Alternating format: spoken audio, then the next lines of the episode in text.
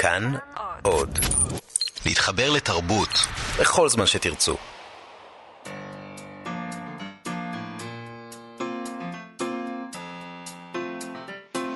מה שכרוך עם יובל אביבי ומה יעשה לה.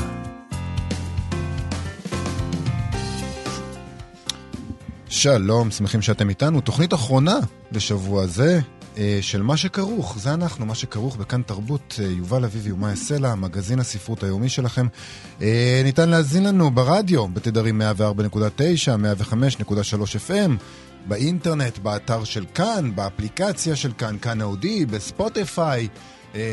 מפליא שעוד לא המציאו איזה שתל באוזן, שזה פשוט מוזרם לאנשים באופן בלתי רצוני, שלא, שלא יוכלו לבחור. אנחנו פה וזהו זה. אה, נגיד שלום גם לעומר מנחם שליט ותמיר צוברי שאיתנו על ההפקה והביצוע הטכני, ושלום מאיה סלע. שלום וברכה. היום אנחנו, יש לנו תוכנית מאוד עמוסה, אנחנו נדבר עם עמיתנו מכאן מורשת, מנדי גרוזמן, שמגיש בכל בוקר את התוכנית אה, מנדי ביטן, עם אלי ביטן. הוא יספר לנו על פרשייה ספרותית מהעולם החרדי. יש שם אקשן. אה, נדבר גם עם מעיין גולדמן על ספר הביקורים שלה, אישה נחה, שיצא לאחרונה בסדרת מלח מים של הוצאת פרדס, ועוסק באישה צעירה שמאבדת את עבודתה ומגלה שהעבודה הגדירה אותה יותר מכפי, מכפי שחשבה. אה, ובלעדיה היא קצת ערומה, אה, אבל אז עולה השאלה, האם זה כל כך רע להיות ערומה? אחר כך, דנה פרנק שלנו תהיה באולפן עם פינתה מחפשת אהבה. בפעם האחרונה אנחנו נפרדים מהפינה הזאת היום. מקווים שדנה תחזור אלינו עם פינה חדשה. Uh, ננסה שוב, אני מקווה שנגיע לזה, לדבר עם יוסי למפל על פסטיבל הפנזינים שעומד להתקיים מחר. Uh, אולי אנחנו נצליח היום לדבר נקווה, איתו. נקווה, נקווה, אבל קודם כל, סוף סוף, uh, אחרי שכל הזוכים בערך כבר הודיעו על כך לפני שבועות, אפשר לומר, בפייסבוק, סוף סוף הגיעה ההודעה לזוכים בפרסי שרת התרבות. נכון, כל הכבוד. משרד התרבות והספורט הכריז על הזוכים בפרסי שרת התרבות והספורט בתחומי היצירה הספרותית לשנת תשע"ח. הפרסים בשווי 766,000 שקלים יוענקו ל-34 זוכים בשש קטגוריות, סופרים בראשית דרכם, משוררים בראשית דרכם, תרגום, עריכה ספרותית, הוצאת ספרי מופת וספרות הילדים והנוער על שם דבורה עומר. Uh, מעניין לציין שיונתן גפן קיבל משרת התרבות פרס מפעל חיים בתחום ספרות הילדים. Uh, מבחינתי זו זכייה כיפית במיוחד, לא רק בגלל שיונתן גפן הוא מין דמות כזאת, אתה יודע, מהילדות שלי ועד עכשיו, הוא תמיד שם. אה, אלא בגלל שזה יונתן גפן, ודווקא כי זאת מירי רגב. אה, האם רעדה העט שחתמה על הצ'ק?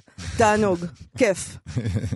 אוקיי, פרסי עשרה לסופרים, אה, נגיד, כן, כן, למי ניתנו לסופרים בראשית דרכם, זה פרס חשוב, בשווי 25,000 שקלים, הוענקו לארנון איטיאל, אמיר זיו, גלי מיר טיבון, ערן הורוביץ, מעיין גולדמן, שאיתה נדבר היום, אמילי חיה מואטי, שרצה לכנסת, זאת אומרת, אה, בהתחלה היא תרוץ ברשימת אה, מפלגת העבודה, ואם היא תיכנס, אז, ואם למפלגת העבודה יהיה מספיק מנדטים, אולי גם תהיה חברת אבל כנסת. אבל עוד קודם היא הייתה סופרת. אסא אופק, סופר שאנחנו מאוד אוהבים. נכון. אה, וליאת אלקיים, השופטים בפרס הזה היו דוקטור עמרי הרצוג, תמי ישראלי וננו שבתאי. הלאה, פרסי עשרה למשוררים בראשית דרכם, גם הם בשווי 20 אלף שקלים. אה, לא גם, הם 20 אלף שקלים. משוררים מקבלים אה, פחות מסופרים, שים לב, הוענקו לזוכים הבאים. כי זה כאילו יותר קל לכתוב שירה הרי. מוריה רחמני, אהרון ערה לאדמנית, עמרי לבנת, אמיר סומר, שושנה קרבסי, דאל רודריגז גרסיה, אלכס ריף ויונתן קונדה. ועדת השיפוט כללה את בנימין שבילי, בילה בן אליהו ולילך לחמן. פרסי עשרה לתרגום בשווי 27 אה, אלף שקלים וחצי, נכון? כן. הוענקו למתרגמים הבאים, טינו מוסקוביץ', בילה רובינשטיין, עדה פלדור, סבינה מסג. השופטים בפרס הזה היו פרופסור שמעון לוי, פרופסור אברהם עוז אה, ודוקטור אילנה אמרמן. אה, אגב, שבהודעה לעיתונות לא כתוב דוקטור אילנה אמרמן, כתוב רק אילנה אמרמן. אולי הם רצו לציין רק פרופסורים. נשים הם לא... הם לא, לא. אקדמאיות, לא, לא אוקיי, אה, פרס עשרה בתחום העריכה הספרותית בשווי 30 אלף שקלים הוענק ליהודית קציר על ידי השופטים הדסה וולמן, דפנה רוזנבליט ואילנה ארבל. כן, וגם uh, יש uh, את פרסי עשרה ליצירה בתחום הוצאת ספרי מופת, זה 12 אלף שקלים שהוענקו להוצאות לאור, להוצאת הקיבוץ המאוחד עבור הספר כל השירים של תרצה אתר, uh, ועוד אחד עבור הספר הטור האדום של אלכסנדר פן, ולהוצאת פרדס עבור הספר לברוח מהחיות הרעות, נוח שטרן מונוגרפיה. וועדת השיפוט במקרה הזה כללה את הדסה וולמן, דפנה רוזנבליט ואילנה ארבל. נציין עוד, אה, עוד זוכים, את כל הזוכים נעשה להם ברור, כבוד. ספרות פרס- ילדים ונוער. ספרות ילדים ונוער על שם דבורה עומר, הפרס על ספר ילדים מצטיין, שזה אה, 20 אלף שקלים, מינה איתן על הספר שלום ותקווה חברים, יעל גובר על הספר דוקטור אף וזנב, גלית רבד על הספר פתאום נשבה הרוח, ושני גרשי על הספר הים הוא בחינם. אה, פרס על ספר הנוער המצטיין, 25 אלף שקלים, מאירה ברנע על הספר קרמל, אה, רועי סלמן על הספר כמעט שם, ותמר זהבי על הספר סליחה, השיר של אה, רוזי וגליה עוז על הספר אני מייקי, וכמו שאמרת, פרס על מפעל חיים בתחום ספרות הילדים ליונתן גפן, ופרס על מפעל חיים בתחום הספרות לנוער זה יעל רוזמן, וועדת השיפוט במקרה הזה אה, כללה את יקיר בן משה, דוקטור נירה לוין ורימה לוי. ברכות לכל הזוכים. אה, ברכות. תודה שהודעתם לנו על זה סוף אה, סוף. בכל אופן, נימוקים לא היו בהודעה לעיתונות, שזה. גם דבר מעניין.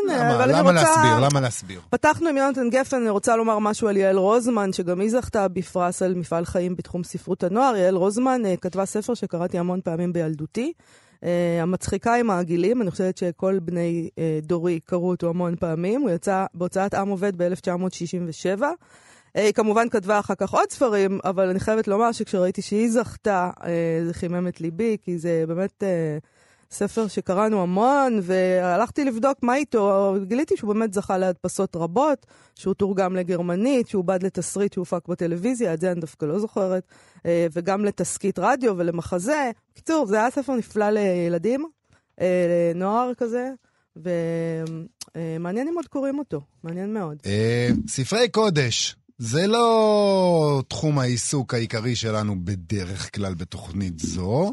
למרבה המזל, אה, עמיתינו בתחנת כאן מורשת מקפידים אה, לשים לב גם אה, לספרות החרדית על גווניה השונים, וכשיש סיפור טוב הם רצים אלינו לאולפן כדי לידע אותנו. בתוכנית אתמול ממש אה, רוצים, התחננו שיבוא. התחננו שיבוא, מה אין לי כוח אתם עם העגלה הריקה שלכם, אבל הצלחנו לגרור אותו לכאן. בתוכנית אתמול מנדי וביט- וביטן של מנדי גרוזמן ואלי ביטן בתחנת כאן מורשת. נחשף אתמול סיפור עסיסי מאוד שקשור לספרים. שלום מנדי גרוזמן. היי, שלום יובל ומאיה, הגשמת חלום להיות פה. באמת. ברוך הבא. בכיף, בכיף, וגם מה... כן, מה? רציתי להגיד תודה על זה ששמתם שיר של דתיים לפניי. אבל הוא, תקשיב לטקסט של הזה. זה עזבי, לא- זה דוס שר, אני. מרגיש בבית. אוקיי, בבקשה. אז מה אה, מתחולל על מה אצלכם? מדובר? טוב, אז ככה, בסיפור הזה יש אה, כל מה שצריך בשביל סיפור טוב, אה, מריבה בתוך המשפחה, מריבה בתוך משפחה של רבנים, שזה עוד יותר מעניין, אה, קצת פוליטיקה גם יש פה, וכמובן הלכה, שזה תמיד אה, מאוד מאוד תוסס אה, ומרתק. אז ככה, את הרב עובדיה יוסף כולם מכירים, לצד היותו מנהיג אה, ש"ס, אה, גם אה, מבחינה הלכתית הוא באמת נחשב אחד הגדולים, גם בפרספקטיבה של דורות. ככה לפחות המומחים אה, בעניין אה, אומרים. הבנים שלו, אה, אחד מהם הוא הרב יצחק יוסף, שהוא טיפה יותר מוכר לציבור הרחב, כי הוא הרב הראשי לישראל, ואחיו הרב דוד יוסף, הם אה, יש להם מחלוקת. המחלוקת הזאת היא אה, סביב עניין הבמבה. אתם אוהבים במבה? מאוד. על אז במבה. מה אתם מברכים לא על במבה? יודעים מה לברך. אה, לא לכן יודעים. אתם לא מברכים. כן. אוקיי. רק בגלל זה. כן, אז ככה, אה, הרב יצחק יוסף אומר שהברכה היא בורא פרי האדמה, והרב דוד יוסף אומר שהברכה היא שהכל, למה במבה מייצרים מ... שהכל זה שהכל נהיה בדברו, נכון? כן, שהכל נהיה בדברו. אתה אה, אומר ככה בקודים, בוא ת... אבל בוא תסביר לנו, מה- מה- מה-. מה- שהכל. מה המחלוקת? כי זה בוטנים ו... או, בגדול, אה, על ירקות מברכים אה, בורא פרי אדמה, כן. ושהכל זה ברכת ג'וקר כזאת, זה כאילו זה כל מה הולך על שאין... הכל. שאין על זה ברכה יודעים. אני אקח את מוגדרת. שהכל אז, בסדר? ש- בדיוק, כל מה שאין ברכה מוגדרת זה שהכל מים ובלה בלה בלה בלה בלה.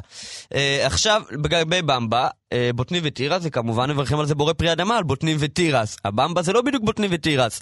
הרב יצחק יוסף טוען שבטעם של הבמבה ניכר עדיין טעם הבוטני והתירס, ולכן מברכים על, עליהם.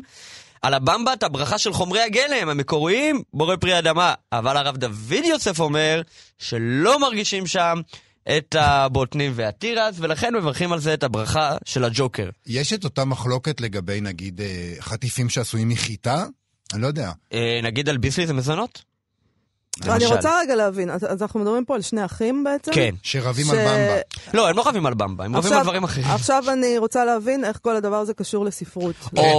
מה הספר? איך- איפה המחלוקת פה בנוגע לספר? אה, נתחיל שנייה מהסוף כדי ככה אה, לעניין את המאזינים. לאחרונה יצא ספר הלכתי בברוקלין שבניו יורק, ובעקבות משהו שקשור למחלוקת הזאת, הוא נגנז, הוא הוסר מהספריות, הוסר מהחנויות, נעצרה הפצתו, ממש אחרי שהוא הודפס ואחרי שהוא התחיל אה, להיות מופץ, ומיד יצאה גרסה מחודשת. הספר הזה הוא אה, משנה ברורה, לא משנה, זה ספר דווקא של רב אשכנזי, החפץ חיים, אבל uh, בספר הזה יש את המשנה ברורה לצד פסקיו של הרב עובדיה יוסף, uh, וזה זה כבר כרך רביעי, בסדרה הזאת, הוצאת תפארת בניו יורק, והם כיבדו את הרב יצחק יוסף, שהוא בנו של הרב עובדיה יוסף, שהספר הזה מרכז את הפסקים שלו, לכתוב הקדמה לספר.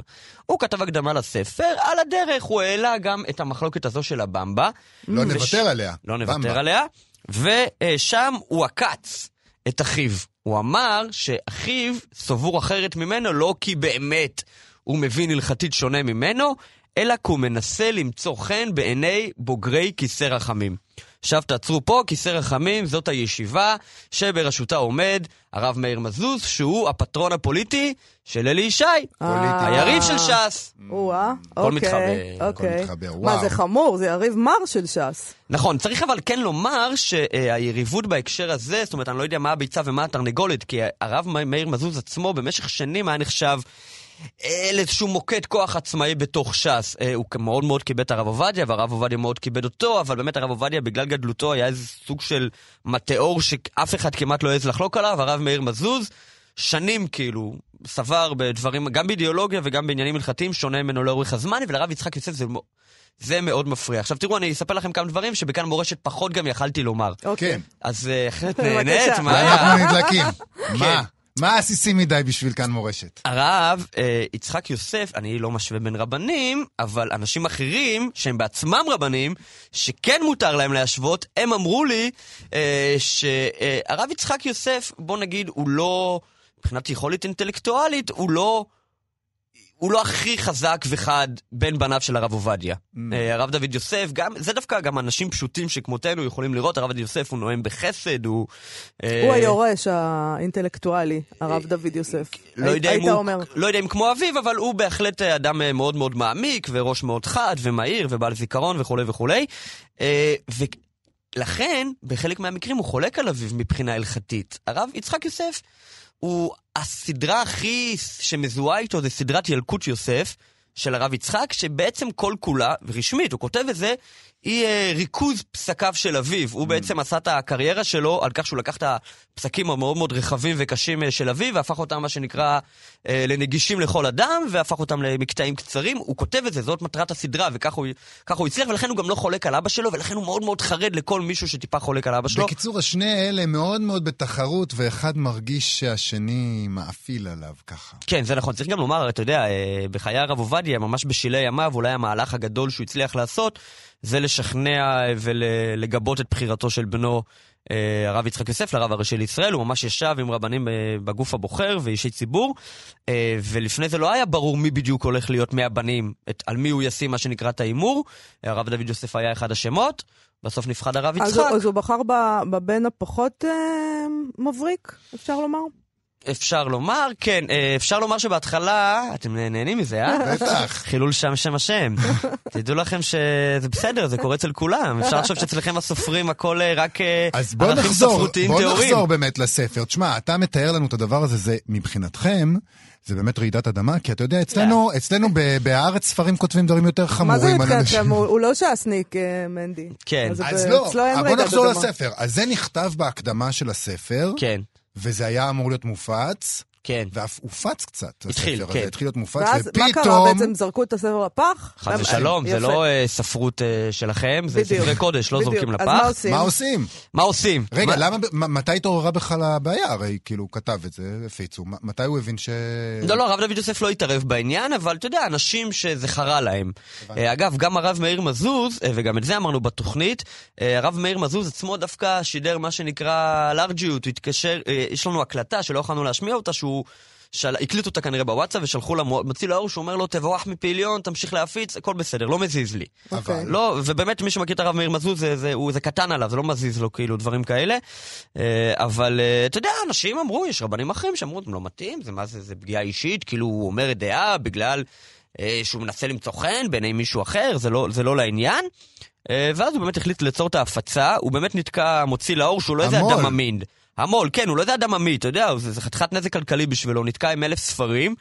אז אה, אני אגיד לכם את זה בטרימינולוגיה שאנחנו אה, אמרנו לזה, יהודי עמיד, יהודי עמיד, גביר העיירה, אה, קנה את האלף ספרים האלה, פלוס אה, העסיק, הוא עשיר, אז הוא העסיק אה, צוות עובדים שעברו ספר ספר, תלשו את ההסכמה, ואז באמת אה, אנשים כבר לא יקנו את ספר. החלק. הבעייתי הם כן, אבל זה. לא יחזירו לחנויות, אלא תרמו את זה לבתי כנסת. חוץ מזה, בחנויות יש את המהדורה השנייה. אני מבין שבהתחלה רצו בכלל לשרוף את הספר או משהו כזה? היה איזשהו כזה? דיבור, לא, א', בגניזה לדעתי קוברים, או יש דעות שזה אז לכן, כאילו... לא, חשבו לגנוז. לגנוז. ולעשות לא גניזה. שעושים לא בספרי לשרוף. לא שורפים ספרים. אם אתה מחפש פה אה, כותרת ליל הבדולח החרדי, אז אין לך. אז רגע, אני רוצה לשאול, אה, במהדורה השנייה תתפרסם הסכמה בלי הטקסט הזה רק, בלי כן, השורה הרב הזאת? יצחק יוסף עצמו לא. נאות אה, אה, לכתוב הקדמה חדשה. אה, אוקיי. אגב, באותה הקדמה הייתה בסוף עוד פסקה שגם הקצה בקטנה איזה רב, שדווקא על זה לא קם השר, לא יודע למה, כי זה כבר מחלוקת ישנה, כבר לא התרגשו, אבל הרב יצחק יוסף, כשאמרו לו לכתוב הזמ- אה, הקדמה מחודשת, על הדרך הוא כבר אמר, טוב יאללה בוא כבר לא נתגרה בגורל פעמיים, הוא הוציא גם את הפסקה בסוף, לא נכנס בשום רב, הספר בחוץ. אבל, אבל, מה נהיה? שכמה עותקים כבר הרי הופצו, נכון? נכון. וההקדמה הזאת, ההסכמה הזאת נמצאת ברשות הרבים, ויש לנו את מה שכתוב שם. איי איי איי. יש לנו את מה שכתוב שם. כי יש לנו את מנדי ביטן, אנחנו יודעים מה שכתוב. שם. אבל עכשיו זה יהיה שווה הרבה כסף, או זה מתישהו. יהיה שווה הרבה כסף? לך תדע. אתה, אתה הקראת לנו אתמול אה, קצת מתוך הדבר הזה, זה הכל אה, כתוב בעצם בארמית. אה, לא בדיוק. אה, טוב, אתה ראית את ההקדמה, חלקה בעברית, אבל יש כזה קטע לפעמים לרבנים. אני כל הזמן אוהב להגיד כמו שאתם, כדי שהמאזינים יבינו, אני ממקבל. כמו שאתם לפעמים מצטעצעים במילים כזה, ו... אנחנו כותבים כמו עגנון, אתם הולכים ל... כן, בטח, אנחנו בדיוק. כותבים כמו עגנון, ברור. מנסים, יש כאלה. אז, אה, אז כן, הוא מתחיל כזה פתאום אה, להתנסח לו בארמית. מה, להקריא ממש? כן, תקריא לנו. קצת, שתי- שני משפטים. טוב, משהו עסיסי. הנה עבדה הבינה בעדנודה דרבי דו יוסף. רבי דו יוסף זה הבנת זה אח שלו. טה טה טה טה טה, הוא מספר פה אגב שהוא הביא לאבא את, הב... את הבמבה, ואבא אמר שאני לא מרגיש טעם. לכאורה שיטתו של הרב דוד, שכבר לא מרגישים הטעם. אז הוא אומר, והאיש בן 90 שנה בעת ההיא. ולא אכל לי ולא מרגיש מידי בטעמה, הוא זקן, לכן הוא לא הרגיש. עכשיו הוא אומר, איך אני יודע שזה רק בגלל שהוא זקן ובעצם הטעם כן מורגש? זה אומר שאותו רבי דוד אה, קרא לתלמידים שלו והביא אליהם קערה עם במבה, וכולו אכול ולא שפקו מן המידי. לא השאירו כלום בקערה. אמר לי הוא רבי דוד, שפיקה אמרת. אני אמרתי, טוב, דלת בטעם הכלל, שאין בזה שום טעם. וכולו אברכי, אברכי אתם מכירים, אברכים, יתבו כעגלי חברי, חברי, עגלי זה עגלים, עגלים חיוורים. ענו ואמרו, קושטא דלית בטעם הכלל. אמרת נכון, אין בזה טעם כלל. עכשיו, זה עד עכשיו סיפור.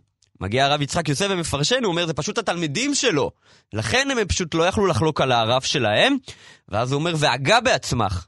תתייגע עם עצמך, תחשוב עם עצמך, אי לית בטעם הכלל, מפני מה לא הותירו ממנה שריד ופליט. אם זה לא מרגישים בזה טעם, למה הם לא השאירו במבה אחת על הקערה? הסכמנו, זה ממש פרסומת הכי מעולה. לבמבה. תאמין לי, הדברים שגורמים להורדת ספרים מהמדף, ויכוח על במבה, האמת היא שזה הרבה יותר מזה, נכון? כן. אה, מעניין מה אצלנו, אצלנו היה, אה, אצלנו. אצלנו. היו מוצאים איזה, איזה פילנטרופ שהיה רוכש את כל העותקים כדי... אה, לא? לא, לא היו מוצאים. לא היו מוצאים. מזל שיש לכם פילנטרופים. תודה רבה. תודה היה לכם. לנו על זמן. הסיפור הזה. כאן מורשת, להתראות. ואנחנו נדבר עכשיו עם מעיין גולדמן. השירה הייתה מכדי שתעורר חמלה אמיתית בלב אנשים, אבל הבריות היו אומרים לעתים קרובות, מסכנה דולי. זוהי שורה מתוך בדידות של שולמית הר אבן, וגם המוטו של הספר החדש עליו נדבר. מדובר בספר הביקורים של מעיין גולדמן, שמו אישה נחה, והוא ראה אור בהוצאת פרדס בסדרת מלח מים. אז מה מגדיר אותנו בעולם הזה השבע? העבודה שלנו, החשיבות העצמית שהיא מקנה לנו, ומה קורה בעולם השבע הזה כשהסממנים האלה נלקחים מאיתנו? עמדת הכוח, הסטטוס החברתי, הדבר שחשבנו שהוא אנחנו. מה קורה כשאנחנו נשארים רק, רק גוף? האם זה כל כך נורא? אה, אלה חלק מהשאלות שעולות בקריאת הרומן הזה. מעיין גולדמן הייתה במשך שנים רבות סטייליסטית, וכיום היא דוקטורנטית בבית הספר למדעי התרבות באוניברסיטת תל אביב. שלום, מעיין גולדמן. היי, שלום. אז תגידי, מעיין, האישה הנחה הזאת, ממה היא נחה? אמ, קודם כל, אני לא בטוחה שהיא נחה, זה שם קצת אירוני, כלומר, כמו שאמרת, נשאר ממנה רק גוף ברמה התפקודית, כן. אבל המחשבה, המחשבה דווקא לא פוסקת ו... ולא נחה בכלל, כלומר, ומזה מורכב הספר, מהקדיחה האינסופית הזאת, אני חושבת, של לנסות להבין מה נותר כשאין עבודה ואין הגדרות אה, חיצוניות לנו. אני אני כאילו, מישהי שקרא את הספר אה, בשלביו הראשונים אמרה לי שצריך לקרוא לו בלד על הפרילנסר, בגלל שכל מי שעובד במה שנקרא פרויקטים, כן. ככה ברגע שנגמר אחד שבו הרגשת ש... שאין, כאילו אין לך, אין לך תחליף, כלומר כולם זקוקים לך ואת uh, בלב העניינים, ברגע שהוא מסתיים, כלומר יש מין איזה חוסר ודאות מוחלטת, כלומר מין התפרקות כזאת, פתאום אין אופק, תחושה מאוד פטאלית, כזה שלא יגיע דבר נוסף וזה, וזה סוף העולם. כי זה, לא, חושבת... כי זה לא סתם עבודה שהייתה לה, הייתה לה עבודה, היא הייתה מאוד מאוד בכירה. בטלוויזיה? בטלוויזיה.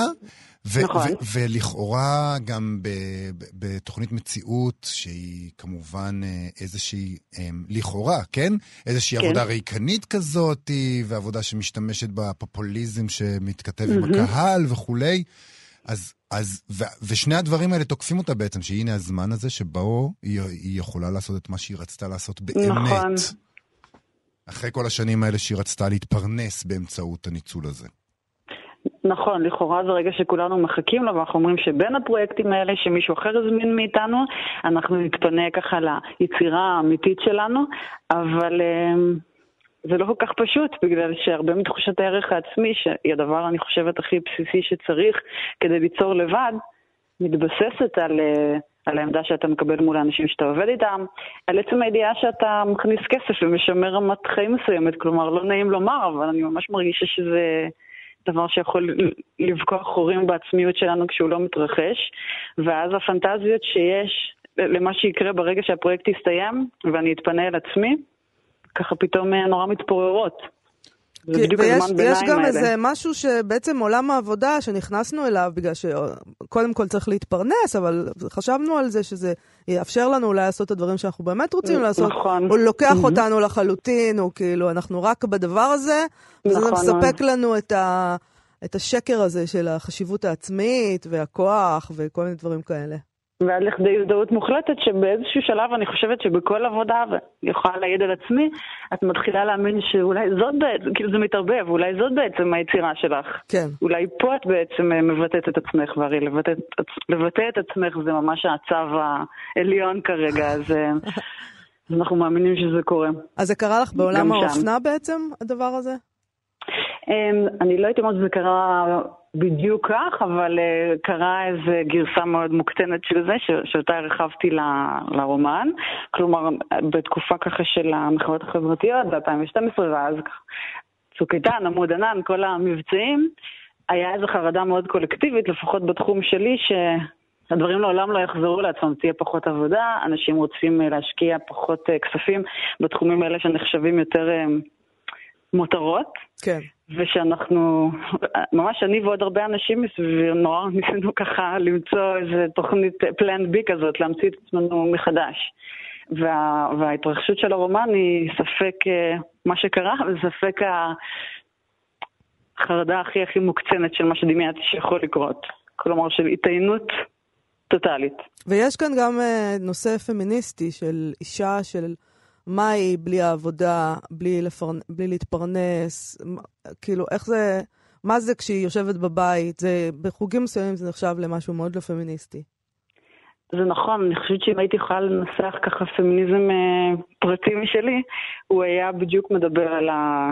התקופות ביניים האלה, כלומר אם הפמיניזם בסוף הופך לאיזשהו צו אינדיבידואליסטי שגם מבקש ממני כל הזמן להגשים את עצמי, למתוח את עצמי עד גבול היכולת, לא לוותר, להיות אסרטיבית, אה, להרוויח יותר, להתברג במקומות שנגיד בעבר נשמרו לגברים, אז אני מרגישה שאין לי כל כך צורך בו, אני באמת מחפשת פמיניזם שיאפשר לי לוותר, לא לעשות, לא לייצר דבר חדש בעולם. לנוח. אה, נכון, עד כמה שאפשר, נכון. שזה זה לא רק העניין של פמיניזם פה, יש גם, גם את העניין של המערב, כי אני בטוחה שגם על גברים נכון, יש את המעמסה הזאת של הם צריכים להיות שם בחוץ, והם צריכים להשיג, והם צריכים להרוויח, והם צריכים לעשות, וזה המערב והקפיטליזם שדופק גם נשים וגם גברים.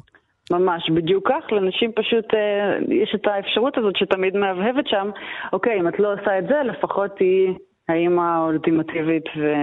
כן, את מציעה כן- איזה מין הצעה שגם, שהיא גם בלי אימהות. ואז בכלל, כן, מה... היא מה- ויתרה על כל האפשרויות כמעט. כן. אבל זה באמת היא קשור מה גם ל... זה באמת קשור לעיסוק שלך בגוף, כי מאחורי, בתוך הדבר הזה, לא מאחורי, בתוך הדבר הזה יש הרבה עיסוק אה, אה, בגוף המתפרק, בכאבי נכון. ראש, בבריאות, במציאת נכון. פתרון לגוף הזה ש... ש אמ, אולי אפשר היה להישען עליו כשהרוח נגמרת, כשהעבודה נגמרת, אפשר היה להישען על הגוף, אבל הגוף הזה גם מתפרק תוך כדי כל העניין הזה. זה נכון, זו הייתה נקודה שחשובה לי להעביר, כי כש... כשחיים בגוף של אישה, ואני לא יודעת איך זה לחיות בתוך גוף של גבר, אמ, יש תמיד ציפייה לאיזושהי יכולת שתימצא בו ושהיא גם תתממש, כי אחרת הוא בעצם מבוזבז. כן. ואי אפשר להתעלם ממנו, זאת אומרת, היא ממש תלויה מעלינו כמו... אני, אני מרגישה את זה בכל שיחת חולין, בכל מפגש משפחתי, אז, גם, מרג- אז הגוף שם מתפורר, מתפורר בגלל שהוא לא ממלא אף אחד מהתפקודים שלו.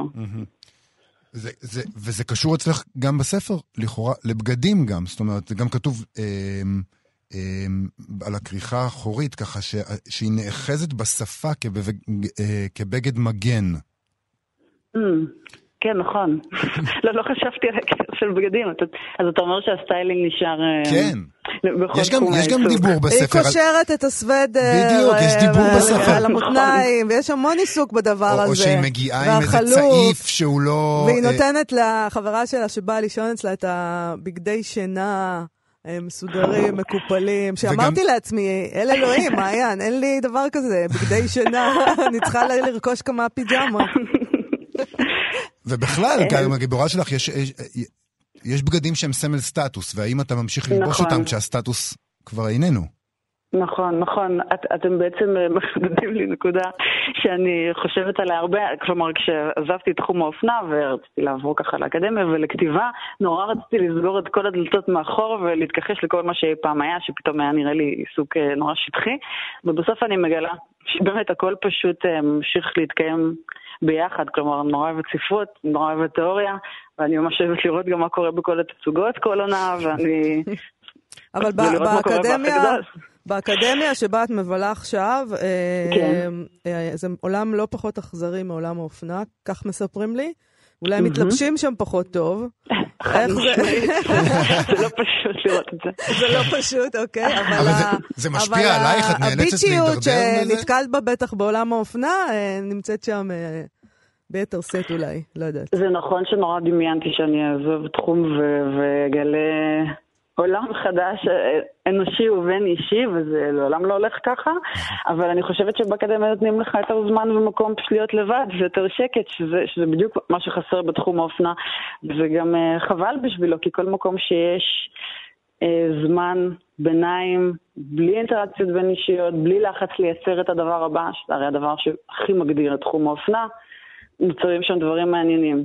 עם זאת, אני חושבת שגם האקדמיה יכולה ללמוד מאופנה, כי אופנה היום כבר הפסיקה ככה להתעסק במה זולג מ- מלמעלה, היררכית, ככה מהמותגים הכי גדולים, נורא כן. מתעניינים באופנה, מה אנשים באמת לובשים, מה קורה ברחוב, והאקדמיה עוד לא עוד לא שם. גילתה עניין. זאת- ו- ומה אנשים, איך הם מדברים, מה הם קוראים, זאת מה הם אוהבים. טובה עצה לאקדמיה. טוב. תשני מבפנים. אה, מעיין גולדמן. ספר. מאוד מעניין, מאוד מומלץ. תודה רבה. אישה נחה. הוצאת פרדס, תודה לך. תודה, תודה רבה. ביי ביי.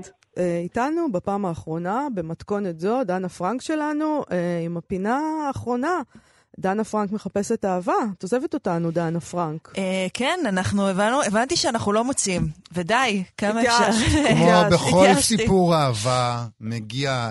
ב-SMS זרקת אותנו, בואי נגיד את זה פה, ב-SMS היא זרקה אני- אותנו. אני מציעה שלא נפתח את זה, יובל, כי מי שיוצא לא טוב מהסיפור הזה זה לא אני, וזה גם לא מאיה, אבל אנחנו נשאיר את זה כרגע בצד, ואנחנו נדון. בזה אני בהרחבה. חושב שזה דווקא דבר טוב לעשות, כי תמיד אתן יוצאות טוב ואני יוצא לא טוב, אז למה להרוס בפינה האחרונה? קדימה, אה, דנה. אוקיי, אז אני באמת, אה, לרגל הפרידה, אה, בחרתי להקריא שיר שהוא שיר שבעיניי מאוד מתאר את התחושה העצובה הזאת של הריק שאחרי הפרידה. אה, זה שיר מאת אוקטביו פס, שהוא זוכה פרס נובל, אה, יליד מקסיקו, אה, שנפטר ב-1998, אבל בואו פשוט נקריא את השיר, הוא נורא נורא חזק. החיים הפשוטים, זה שם השיר. לקרוא לה לחם לחם, ויופיע על המפה לחם היומיום. לתת לזיעה את שלה, ולתת לחלום, ולגן העדן החולף, ולגיהנום, ולגוף, ולרגע את אשר הם מבקשים. לצחוק את צחוק הים כצחוק הרוח. ולא יישמע הצחוק כשברי זכוכיות. לשתות ובשיכרון לאחוז בחיים, לרקוד את הריקוד בלי לטעות בצעדים. לגעת בידו של אלמוני ביום אבן וייסורים, ויהי, ויהי ליד זו הכוח, שלא היה ליד הידיד. לטום את הבדידות ולא יעקם החומץ את פי, אף הראי לא יחקה את הוויותיי, אף השקט לא יסמר בחירוק שיניים. ארבעת הקירות האלה, נייר, גבס, שטיח דליל ונורה צהבהבת, עדיין אינם הגיהנום המובטח. שלא תכאב לי עוד אותה תשוקה, קפואה מפחד, פצע קר, צריבת, צריבת שפת, שפתיים לא מנושקות. המים הצלולים לא יעמדו לעולם, ויש פירות הנושלי, הצונחים מבשלות. לדעת לבצוע את, הל- את הלחם ולחלקו, לחם של אמת המשותפת לכל, אמת הלחם המזין את כולנו. שבשעורו אני אדם, דומה בין הדומים לי, להילחם על חיי כל חיי, לתת את חיי לכל חי לחיים, ולקבור את המתים, ולשכוח אותם כשכוח אותם האדמה, בפירות. ובשעת מותי שאצליח למות כבני אדם, ואסתפק בסליחה ובחיים הנמשכים של האבק, של הפירות והאבק. איזה דבר יפהפה. קצת עצוב, אה, הייתי אומר. מהמם, ככה זה בפרידות. עצוב. למה. בחרת אה, בשיר הזה כדי לסיים את דרכנו המשותפת הזו? האמת שאנחנו עד עכשיו דיברנו רק על אהבה, וממש אה, לא, לא נתנו מקום לסיפורים של לפני ואחרי, שהם בעצם רוב החיים שלנו. אהבה זה מין, אם יש משהו שלמדנו בשנה של חיפושי אהבה משותפים, זה שאהבה היא אירוע חד פעמי מסעיר שמגיע משום מקום וסוחף אותנו. אה, וסוחף אותנו כפי שאנחנו לא מאפשרים לשום דבר אחר לסחוף אותנו. דיברתם עכשיו עם מעיין, ובאמת, אה, אני חושבת שהרבה פעמים אנחנו חושבים על הרגשות שלנו, ואנחנו מאוד מנסים לחשוב איך חיים איתם, ואילו אהבה, כפי שאמרנו כאן, זה משהו שאמור להתעלות מעל כל שאר החיים. זה אמור לבלוע את כל רצף החיים שלנו, לקטוע אותם ולהגדיר אותם מחדש. מצד שני, אם אנחנו חוזרים, אם אנחנו עושים סיכום שכזה, אני חושב שהרגע שבו יחסית הסכמנו על מהי האהבה זה כשדיברנו על השרירותיות שלה. אני חושב שזה היה עם מרסל פרוסט. נכון. כמובן שהוא צדק. אה, על השרירותיות שלה ועל כך שהיכולת שלנו לקרוא אה, סיפור על אהבה ולהגיד, זה קולע יחסית, זה כשאומרים, אין הסבר, אין הסבר, זה סתם דבר. זה סתם דבר. זה קורה מעצמו, זה אוסף של אה, זיכרונות, אה, נקודה ספציפית בזמן, צירוף מקרים קוסמי, ופופ, יוצא לה... פופ. אני אמשיך את הפופץ שלך, ואני כן. אגיד שאני היום בבוקר נזכרתי שקראנו כאן את אה, הרטיתי את ליבי של חנוך לוין. אחת הפינות הראשונות. אחת הפינות טועה. הראשונות לדעתי, ובהרטיתי את ליבי, הוא אומר, אומר הגיבור, אה, היא פילחה את חיי ועכשיו כואב לי. כלומר, אין ספק שזה דבר מקרי לחלוטין שקורה לנו, אני מסכימה איתך בזה, זה, זה היקשרות שאנחנו מאוד קש, מתקשים להסביר אותה הרבה פעמים. למה דווקא האדם הזה? למה דווקא בעת הזאת? אבל כשזה קורה, אתה מרגיש צורך להסביר את הדבר הזה במונחים גורליים. ובאמת, כשהוא אומר, אה, אתה יודע, שלא תכאב לי עוד אותה תשוקה, מהמם. מה, מה זה הדבר הזה אם לא הכמיהה הכי גדולה של אדם שליבו שבור, and yet, כל, מה שמגדיר אותו זה המקום החסר הזה, זה המקום הריק הזה, הוא אומר, הגיהנום המובטח הגיהנום המובטח. הוא שלא תכאב לי אותה תשוקה. אכן כן. זה גיהנום שלא תכאב... אני מייחל לגיהנום שבו לא תכאב לי יותר תשוקת הפרידה. אני חושבת שזו אמירה מאוד מאוד חזקה אה, על המקום הריק הזה, שבאמת הוא נוצר מעצמו וגם מתמלא מעצמו באופן שרירותי לחלוטין. אה, ובהקשר הזה אני רוצה לספר על אה, ספר שלא דיברנו עליו בפינה הזאת, למרות שהוא סיפור האהבה המדהים ביותר שקראתי בשנה האחרונה. אה, אני מדברת על הספר אה, The Argonauts, הארגונאוטים, של mm-hmm. מגי נלסון. כן. זה ספר, אגב, שאני קראתי, אני נתקלתי בו דרך תרגום פיראטי במרכאות שעשתה לו הסופרת קרן שפי בבלוג של המחסן מילים, היא תרגמה חלקים מתוכו. קראתי את הספר באנגלית, ואחרי זה קראתי עוד כמה תרגומים מהירים כאלה שאנשים, בעיקר נשים, עשו לו. אני מאוד מקווה שיום יבוא והוא יתורגם לעברית. אבל uh, רציתי להגיד על הספר הזה, שיש בו משהו מאוד מאוד אינטנסיבי, הוא מתאר, זה בעצם ממואר שמתאר תהליך של התאהבות ומערכת יחסים שגם מביאה ללידת ילד, ספוילר, אה, בין אישה לבין אדם שהופך במהלך הספר אה, מאישה לגבר. ומכאן השם של הספר, אה, הארגונאוטים, היא בעצם מדברת על ציטוט מפורסם של רולנד בארט, מתוך רולנד בארט מאת רולנד בארט. הוא הופך מגבר לאישה. הוא הופך מאישה לגבר. מאישה לגבר. כן. בתחילת הספר הוא okay. אוקיי. אישה, והוא מסיים את הספר כגבר. אני אקריא רגע את הציטוט של רולנד בארט. אה, האונייה ארגו. תמונה שכיחה, זו של האונייה ארגו, זוהרת ולבנה, שהארגונאוטים החליפו בה בהדרגה כל חלק, עד שלבסוף הייתה להם אונייה חדשה לגמרי, בלי שנאלצו לשנות את שמה ואת צורתה. אונייה זו אינה מועילה מאוד. היא מספקת את האלגוריה של אובייקט מבני לעילה, שלא נוצר על ידי הגאונות, ההשראה, הנחישות, האבולוציה, אלא רק על ידי שני מעשים צנועים, ששום מיסטיקה של היצירה אינה יכולה לתפוס אותם. ההחלפה, חלק מסוים מגרש חלק אחר, והכינוי, השם אינו קשור כלל ליציבות החלקים. ככל שמרבים לצרף בתוככי אותו שם, לא נותר דבר מהמקור. ארגו היא אובייקט שכל סיבתו היא שמו, כל זהותו, כל זהותו צורתו. צורתו. אה, צורתו. כן.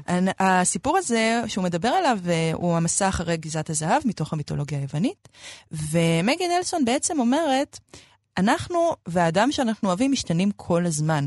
כמו, כמו הספינה ארגו.